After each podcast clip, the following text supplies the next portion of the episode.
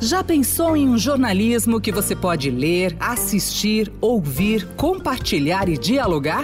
Saiba mais em vempensar.estadão.com.br.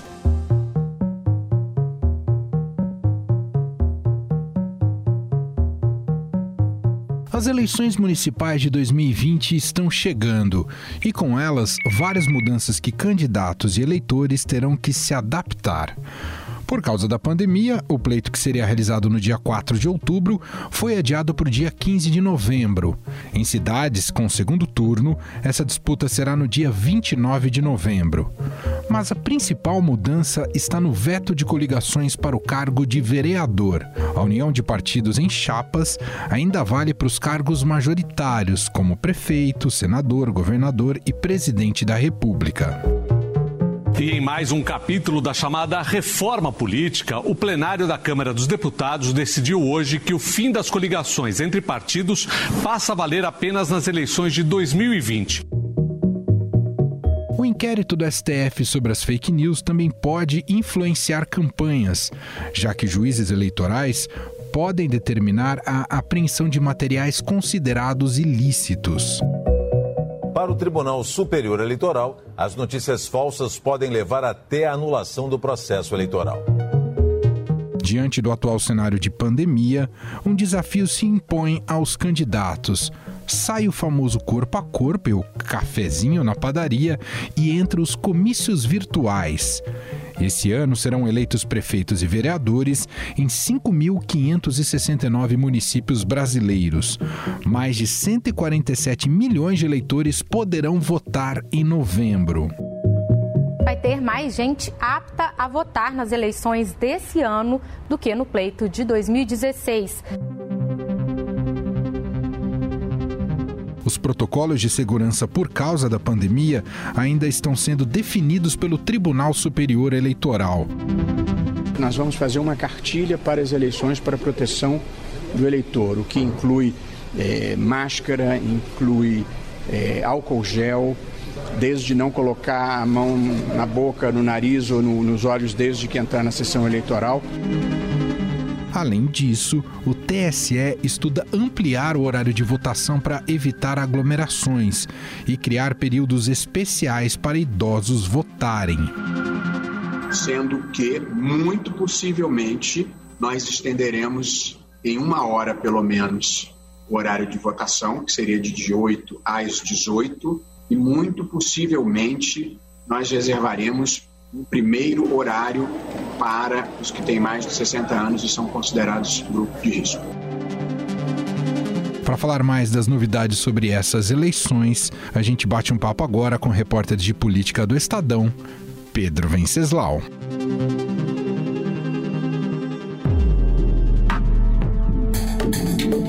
Tudo bem, Pedro? Seja muito bem-vindo. Oi, tudo bem, Manuel? Vamos começar aqui, Pedro, com uma das grandes alterações, e é sempre um tanto difícil de entender, né, porque a eleição legislativa, seja no âmbito federal, estadual ou municipal, tem às vezes regras muito particulares. E a gente tem uma mudança importante para a eleição 2020 desse ano, que é o fim das coligações proporcionais. Queria que você tentasse explicar para o nosso ouvinte o que, que significa exatamente isso e o que, que isso vai impactar ali nas estratégias dos partidos. Pedro. De certa forma, Emanuel, esse é o fim do famoso efeito tiririca. Agora, os partidos não podem mais se coligar em chapas para lançar candidatos a vereador.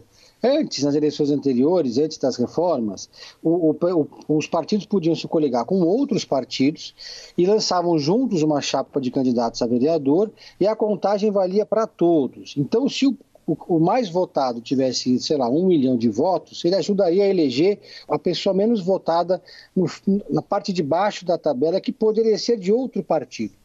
Então não era, era, era comum, por exemplo, uma chapa do PT ajudar a eleger candidatos do PCdoB, porque o PCdoB sempre foi aliado do PT em quase todas as eleições desde 1989. Ou então o PSDB ajudar a eleger um candidato do DEM, porque o PSDB em São Paulo sempre foi é, majoritário, sempre foi partido favorito, e o DEM sempre circulou como na órbita do PSDB em São Paulo. Isso não pode mais. O que, que aconteceu? Antigamente, os partidos davam apoio ao candidato a prefeito em troca de, apo de apoio na chapa proporcional para candidato a vereador. Essa negociação já não vale mais a pena. E tudo que nós temos nessa eleição desse ano é uma explosão de candidatos a prefeito, porque os partidos precisam de um candidato na cabeça de chapa para ajudar a divulgar o número do partido e, dessa forma, é, fortalecer as candidaturas dos candidatos a vereador, especialmente nas praças onde existem retransmissoras de TV, nas cidades com mais de 100 mil habitantes. Isso ajuda a colocar o candidato em evidência na, na mídia. Então, aqui em São Paulo, por exemplo, na capital, a gente já tem 17 pré-candidaturas colocadas a prefeito. E alguns partidos que nunca tiveram candidato a prefeito, aqui na capital, o caso do PCdoB, por exemplo, estão lançando candidatos e apostando nessa estratégia para conseguir eleger um número maior de vereadores. Ô Pedro, isso vai forçar com que os partidos também lancem mais candidatos a vereador? Exatamente, porque o que acontecia antes, como a chapa era conjunta e o número de vereadores é limitado, é, são 80 candidatos a vereador, você não tinha, os partidos tinham que abrir mão de vários candidatos para que todo mundo coubesse dentro dessa coligação. Então, agora os partidos eles estão sozinhos. As chapas, a maioria das chapas são chapas puras, não tem nenhum outro partido junto coligado. É para prefeito. E na chapa para vereador, obrigatoriamente, ela é pura. Então você tem que achar é, 80 candidatos a vereador do seu partido. Então os partidos estão tendo agora que correr atrás de candidaturas com seus olheiros que possam ocupar esse espaço, porque eles não têm nada a perder. Então a gente tem um número maior de celebridades, um número maior de blogueiros, tem muitos candidatos militares nessa eleição. Os partidos estão apostando muito nisso no discurso da segurança pública. Tem líder de torcida que é candidato, tem, por exemplo, líderes evangélicos, é um número muito grande. Tem até entregador de rap, que eles foram atrás, porque eles criaram um movimento muito grande de, de, de, pessoal que faz entrega, que cresceu muito na pandemia. Foram atrás das lideranças que estão tentando uma vaga de vereador. Pedro, agora vamos entrar no assunto também de ultra relevância que a gente vai acompanhar de perto ao longo das próximas semanas e meses até a eleição, de como será a campanha e a interlocução dos candidatos, sejam vereadores, candidatos a vereador ou a prefeituras, como é que eles vão fazer essa interlocução com os eleitores? O que, que deve se destacar né, levando em conta que estamos em meio a uma pandemia, imagino que o corpo a corpo, né, isso vai perder muito e que faz muita diferença em eleição municipal, não é, Pedro? Pois é, a gente sempre achou que o corpo a corpo não ia acontecer nessa campanha é, para a Prefeitura de, São Paulo e para todas as prefeituras. Mas o que a gente tem visto é que essa prática não mudou. Eu acompanho as redes sociais dos candidatos, alguns deles eu acompanho aqui na capital, e o pessoal está indo para a rua, batendo na porta de casa, apertando a mão de candidato, tem feito campanha é, do jeito da moda antiga. Né? E alguns candidatos, inclusive, não respeitam as normas sanitárias. O que a gente não tem visto mais são aquelas grandes plenárias, aqueles grandes eventos, é, é, comícios, né, que costumavam marcar outras, outras eleições. Agora, é, em termos de campanha digital, o TSE proibiu, por exemplo, os, os chamados live mícios, né? porque como não vai ser possível mais fazer comícios nessas eleições, em tese não pode por conta da pandemia, os candidatos consultaram o TSE se eles podem colocar artistas participando de eventos no Zoom, por exemplo, defendendo um determinado candidato. Só que a lei proíbe que artistas participem de comícios e transformem esses comícios em showmícios. Você pode fazer um comício, mas não pode ter um cantor. Ela eu sei, é confuso. Né? mas não vai, não vai poder ter live mício nessa eleição em nenhum dos 5.568 municípios do Brasil. Agora, mudou muito também, Emanuel, a campanha nas redes sociais e a campanha digital de 2018 para cá, todas as plataformas, né, o Twitter, o Facebook, o Instagram, o Google, eles criaram mecanismos para uma campanha mais ética nessa eleição. Então, por agora, uh, quem tem uma conta no Facebook, por exemplo, vai ser, vai receber uma pergunta. Você quer receber material de campanha? Você pode escolher que não quer receber. Todos os materiais de campanha que surgirem nas suas redes sociais durante a campanha, os, os famosos santinhos, eles vão vir com o nome de quem está pagando aquilo e vai ficar tudo muito claro de que aquilo foi impulsionado. O, o chamado impulsionamento, quando você paga para que o seu post bombe nas redes sociais, ele vai continuar existindo nessa eleição. Ficou mais difícil nessa eleição você usar robôs, uhum. porque as plataformas estão agindo mais rápido para detectar esses robôs e tirá-los do ar. As plataformas também prometem que vão ter uma relação mais direta com a justiça eleitoral porque foi muito difícil em 2018 essa relação entre as duas partes. Né? É, o candidato entrava na justiça, a justiça tomava uma decisão e as plataformas resistiam muito em tirar determinado conteúdo do ar. E também, lá no, no Zap Zap, a gente também tinha uma coisa que acontecia em 2018, que era o, é, o disparo em massa de conteúdo, que foi uma coisa que aconteceu muito na campanha do Bolsonaro e isso está sendo investigado na CPI das fake news. O próprio WhatsApp determinou, criou ferramentas para impedir que você mande uma determinada mensagem para mais de um número X de pessoas. E, por outro lado, na, na periferia, nos, nos, recantos da cidade, aquele candidato que costumava ser chamado cabo eleitoral, ele está vendendo hoje os seus grupos de WhatsApp. Então ele chega para um candidato e fala, olha, eu estou participando de seis grupos aqui, ou de 16 grupos, tem o da família, tem o do time de várzea, tem o, o, grupo da escola. Então ele pega os contatos desse, que ele tem no WhatsApp dele, vende para o candidato, Quer dizer, o candidato paga para ele e aí ele dispara nos seus grupos o material de campanha. Então é uma nova forma de você é, fazer, é, usar o, o, as redes sociais para trabalhar o eleitorado.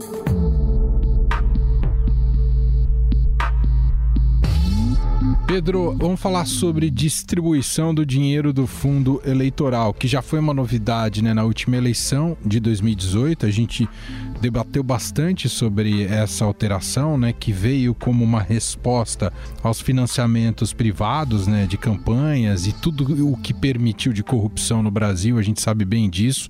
Tem o histórico aí da Lava Jato, né, as contrapartidas depois que eram realizadas ao longo dos governos, ah, e se sanou buscando fundo eleitoral público, que também é controverso e tem muita gente contra e acha que eleição não deveria ser financiada dessa maneira. Bom, não quero entrar nesse esse mérito, mas fato é que isso tem uma interferência direta né, na, em cada uma das campanhas.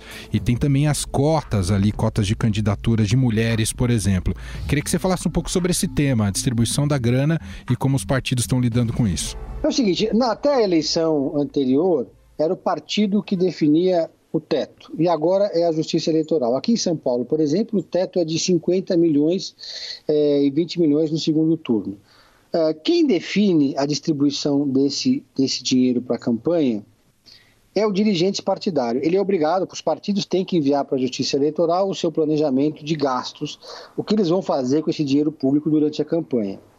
E até uma matéria que eu fiz no Estadão na semana passada mostrou que os partidos têm, dele, têm delegado aos seus dirigentes, aos seus presidentes ou às suas executivas nacionais o direito de decidir com uma canetada o que fazer com pelo menos metade desse dinheiro. Aí você pega o caso, por exemplo, do PSL, partido que não elegeu praticamente nenhum prefeito na eleição de 2016, e nesse ano, em 2020, vai ser o segundo partido com mais dinheiro em caixa para gastar nas eleições, perdendo apenas para o PT, que em 2016 também teve um, um resultado desastroso na eleição municipal.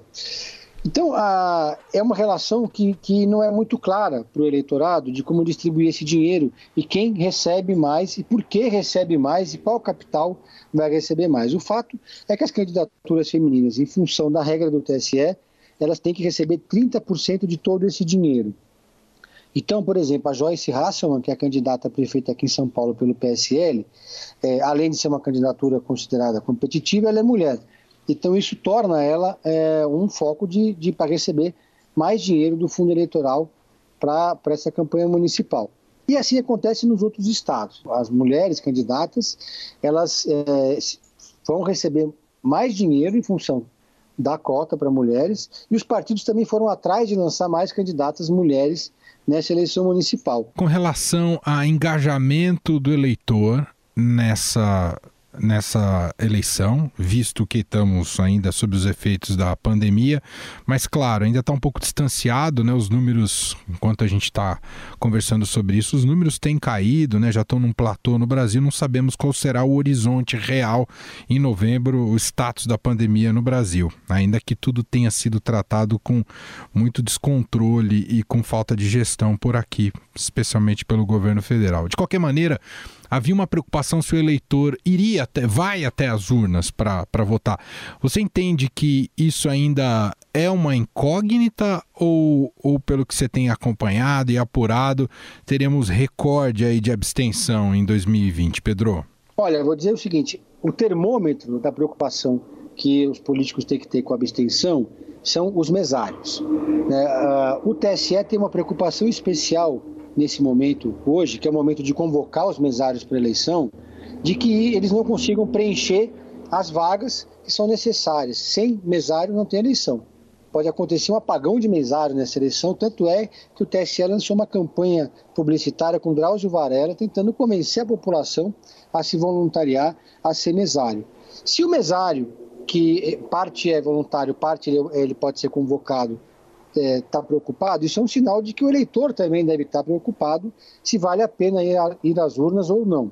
Porque aqui no Brasil, o voto é obrigatório, mas a, a, a punição ela é muito leve para quem não votar.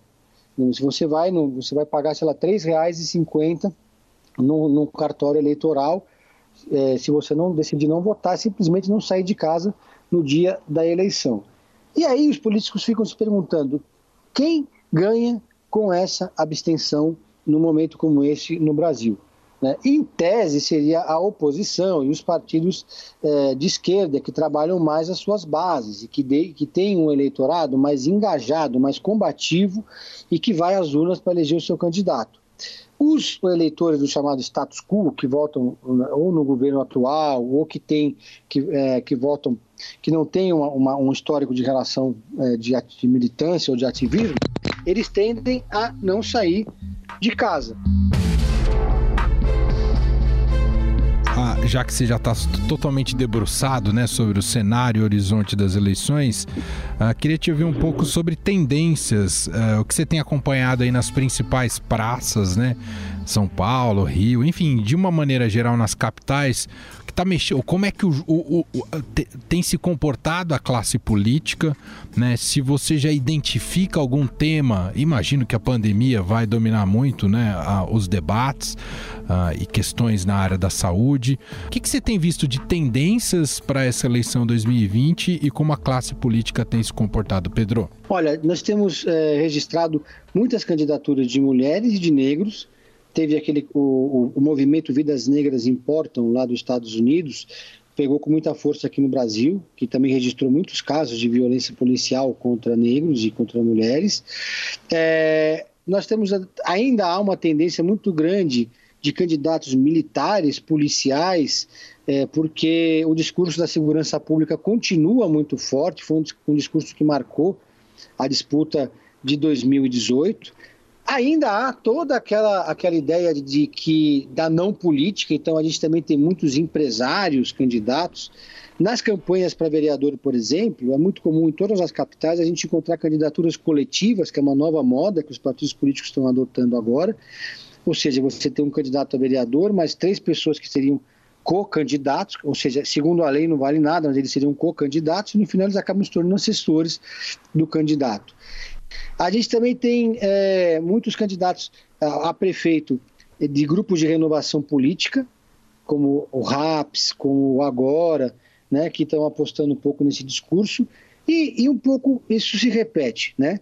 Agora, em termos de alianças, os movimentos mais interessantes para se observar é que a esquerda falou muito em frente ampla depois do governo Bolsonaro. Fizeram eventos, criaram é, é, lives, discursos e tal. Lançaram manifestos, mas na prática não aconteceu essa articulação de frente ampla da esquerda. A cada um por si. Farinha pouca, meu pirão primeiro.